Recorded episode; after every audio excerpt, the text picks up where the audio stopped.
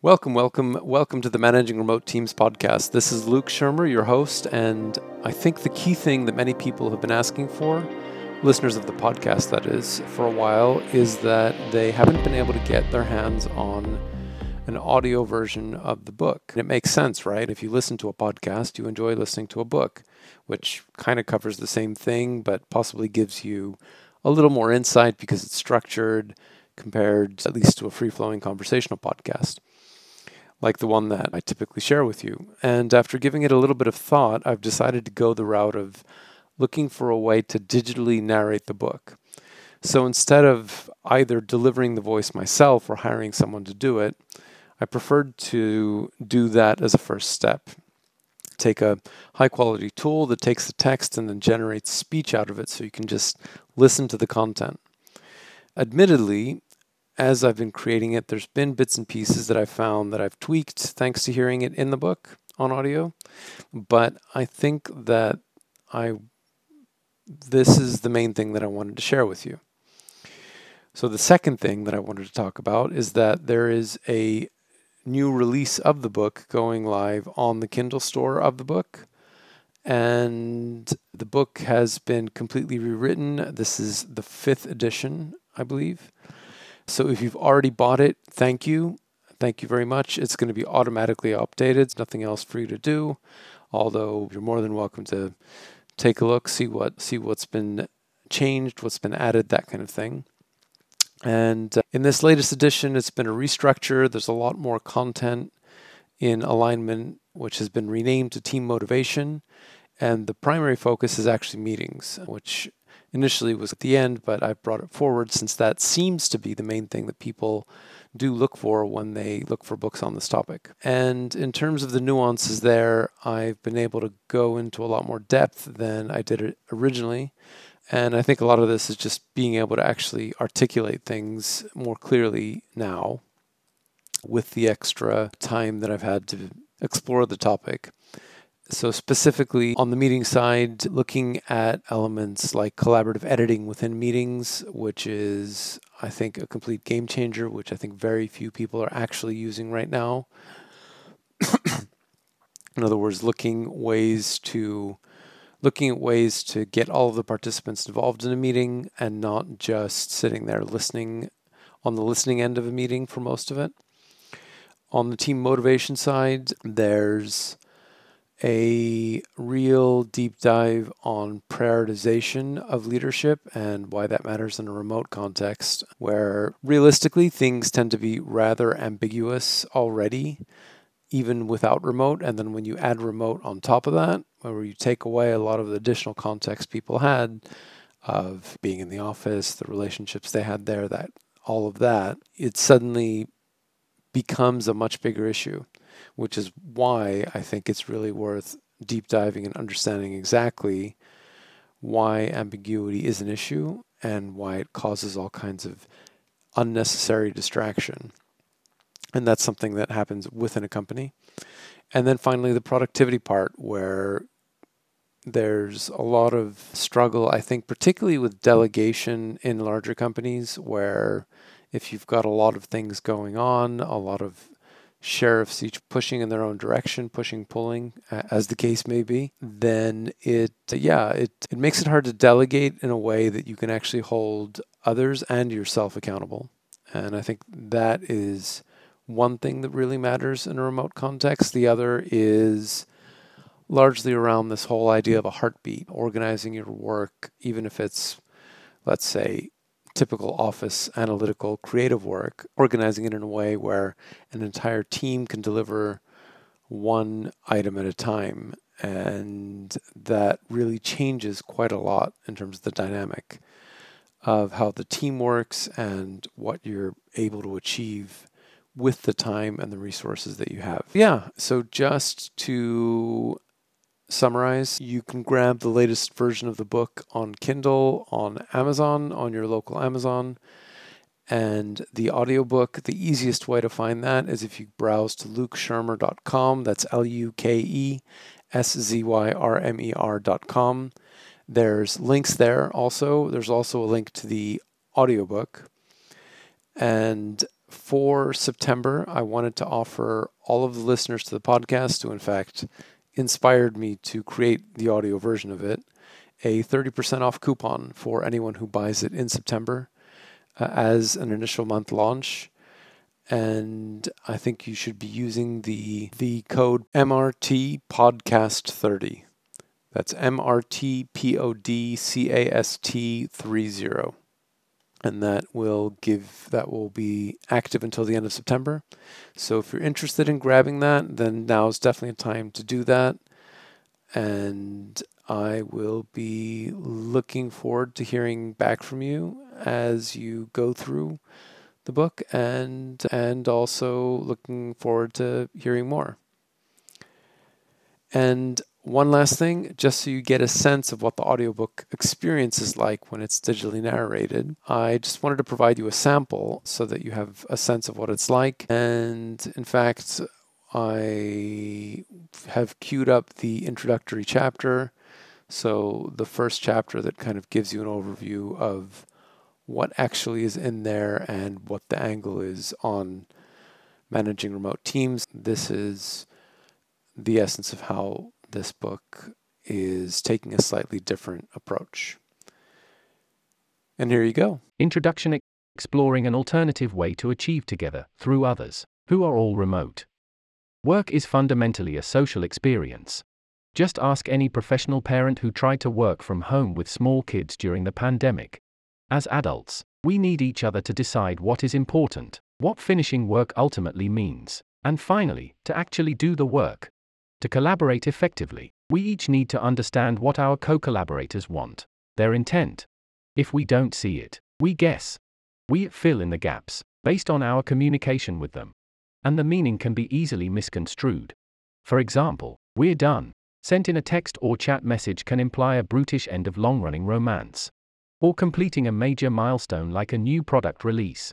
It depends on who's saying it and what has happened leading up to that message. Instead of taking a look at what makes remote work unique, this book examines what has stayed the same, how our relationships at work and the wiring of our brains help us define and achieve what's meaningful together. Who am I to be talking about this? My name is Luke Szyrmer. I've worked and managed remotely over a decade to date. I've successfully led teams spanning multiple continents, time zones, and industries. I've seen what works and what doesn't in large companies and in fast growing startups. While I respect the value of rigorous testing in academic research, I'm a classic practitioner. I only care about theories that explain what's going on, and that produce results in practice. This book started as an experiment to solve specific problems I faced, with proven ideas I could try to apply with my teams. A lot of them weren't useful or relevant, but this book contains the ones that are. When the pandemic hit, Lots of online content about remote working appeared, although much of it included lists of 37 tools to help you work remotely, for example. It was well meaning, but written by desk researchers who had as much remote experience as their readers. Looking at the impressive volume of activity around remote work, I also found very little advice specifically for managers. After the initial shock died down, CEOs shared big visions around the future of work in their industry and their company the rank and file employees figured out a way to make do with ergonomic keyboards and standing desks. But the average middle manager was still on the hook to ship and make things happen in this brave new world, without the ability to work with and through others based on body language and other in person cues they traditionally relied on to guide them. Two years have passed. We've navigated the downs and ups of remote culture shock.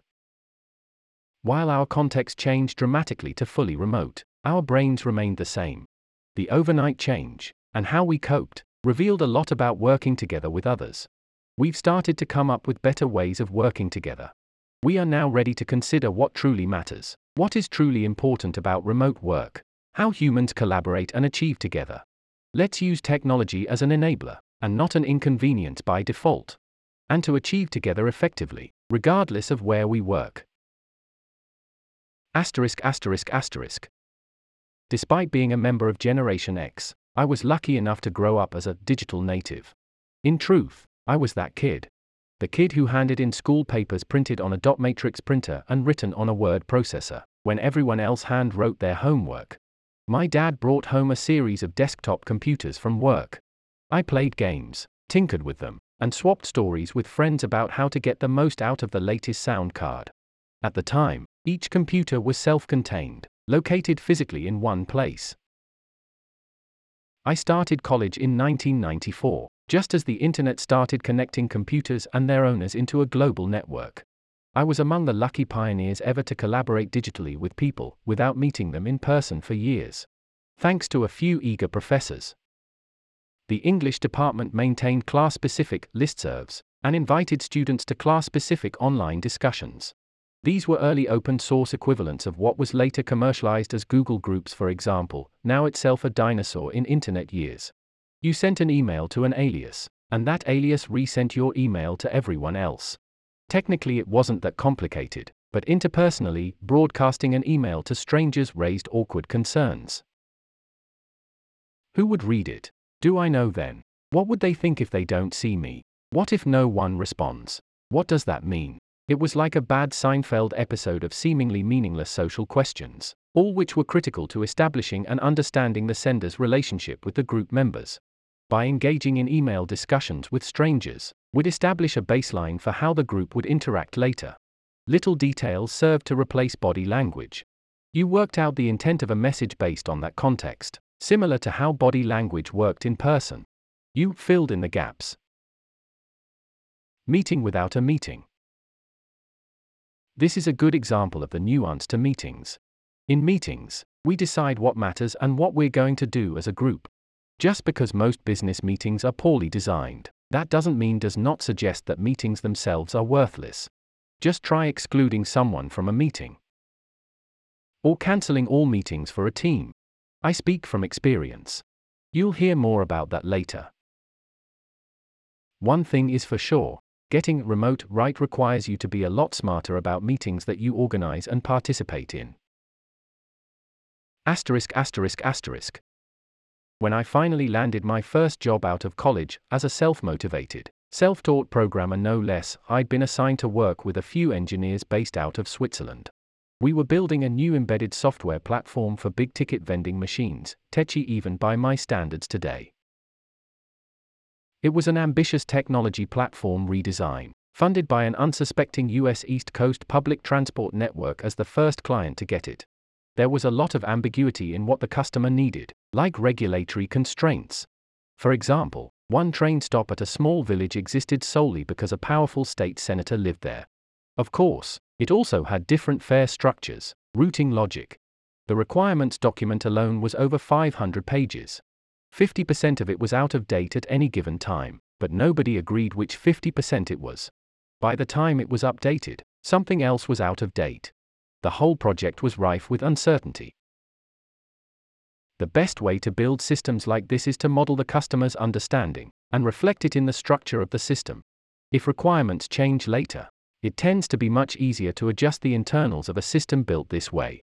But the Swiss engineers decided they would build the core of the platform in a fancy programming language in Bern, assuming that the US satellite office would write scripts to customize the platform. In short, they circumvented my boss and the customer completely. Paradoxically, they chose to build a core system themselves, leaving the client specific scraps for remote offices like mine. From the perspective of a technical career, they used and learned skills in a powerful and valuable programming language. My colleagues and I were expected to tweak their solution in a non transferable language. I was disappointed. In my frustration, I started arguing my case using the same long email style. They were full of witty and punchy sentences worthy of an ex English major, or at least so I'd hoped. One of the Bern based software architects found my emails to be too forward and presumptive. In their view, my American writing style and overeagerness weren't convincing. Just annoying. Eventually, my boss realized he had to send me to Switzerland in order to shake out our differences in person. That first meeting in the office has been hard to forget even though it happened over 20 years ago now. Sun coming in through the office bay windows on my left. Jens, the lead Swiss architect, sitting cramped over his keyboard. I walk up to him to introduce myself sheepishly. He acknowledges my presence, looking up. He gets up, offers his hand while looking slightly away. I remember that initial lack of eye contact still today. Over the week, we eventually had a few conversations during my stay. But the decision was made earlier. Not feeling heard and included, I started looking for a new job. And left the company a few months later, after we'd released the product we'd just finished. Having gotten that job based on sheer self motivation to learn about technology, one learned on my own skin how alignment affected my own motivation to be part of a team. On one hand, a motivated maniac eventually does really well in this line of work. The ability to learn was more important than the technical skills that were typically screened for. On the other hand, it was easy to lose an employee, even someone highly motivated, to misalignment across teams in this case. At this company, the problems were many and unclear. The agenda wasn't framed properly. There were too many competing priorities, and as a result, we were constantly distracted. Geographic location only made the work harder. It forced us to communicate digitally. This meant we'd have to fill in the gaps which mattered when there were differences and ambiguities to iron out. From a remote leadership perspective, we didn't know what was important overall and to our teams we ended up fighting amongst ourselves more than necessary, in order to set those priorities. And while this can happen with everyone working in one office together, when you're partially or fully remote, the strife and confusion feels greater, has more emotional impact because you're filling in the gaps. Asterisk asterisk asterisk. Fast forward a few years. I was working with a close knit financial technology team in a London based office. We had a decent rhythm on a team of four, then our tester dropped a bombshell. She announced that she was leaving to join former colleagues at a different company. After a big release, we were allocated a remote tester in the Riga office, who we'd never met physically. How would this work? We were used to convening around a bunch of stickies and physically moving them around as we knocked off tasks. It clearly couldn't work physically anymore. Bit by bit, we worked out how we could hand over work to each other across time zones. We met each other virtually, finding out about one another. And surprisingly, after about a month or two, we'd pretty much returned to the high pace of work we were accustomed to previously. We just fell into a pattern that really flew.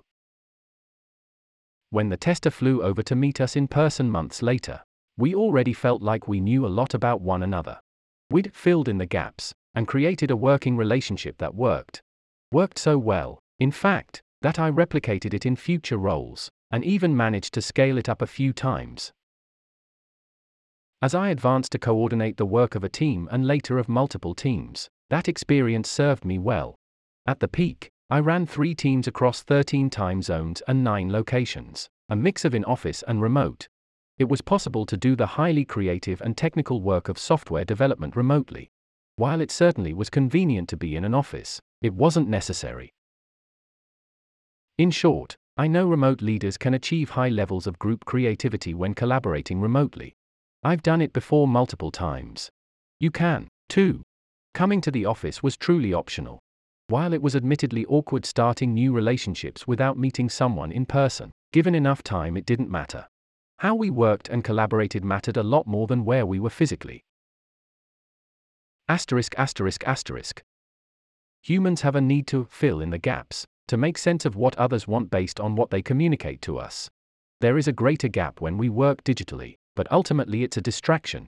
Even for types of work that require individual focus, craft, and a deep work.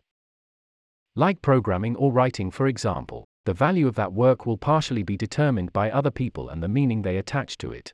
Whether it's important. This book goes into three different aspects leaders must really understand when running remote teams in order to lead effectively. Rethinking meetings, rethinking team motivation, rethinking productivity, even though it's a bit cliche in IT circles. You need to go back to leadership first principles in a remote context. Figure out how they apply in order to help teams achieve consistently in this new environment. Without first principles, you end up stuck trying to recreate 2019. At this point, it's safe to say that we will never go back to 2019. Even if you try to recreate it in your company, there are thousands of alternatives that employees have if they want to work remotely. In other words, while I am writing about collaboration, ultimately the question is how to lead effectively regardless of your own location. Let's dig in, shall we?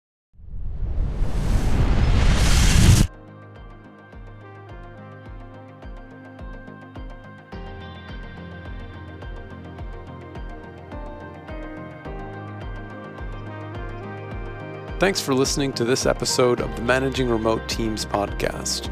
If you enjoyed the show, please leave a review wherever it is that you listen to your podcasts and reach out to us on Twitter or LinkedIn with any feedback or thoughts that you have for a future show.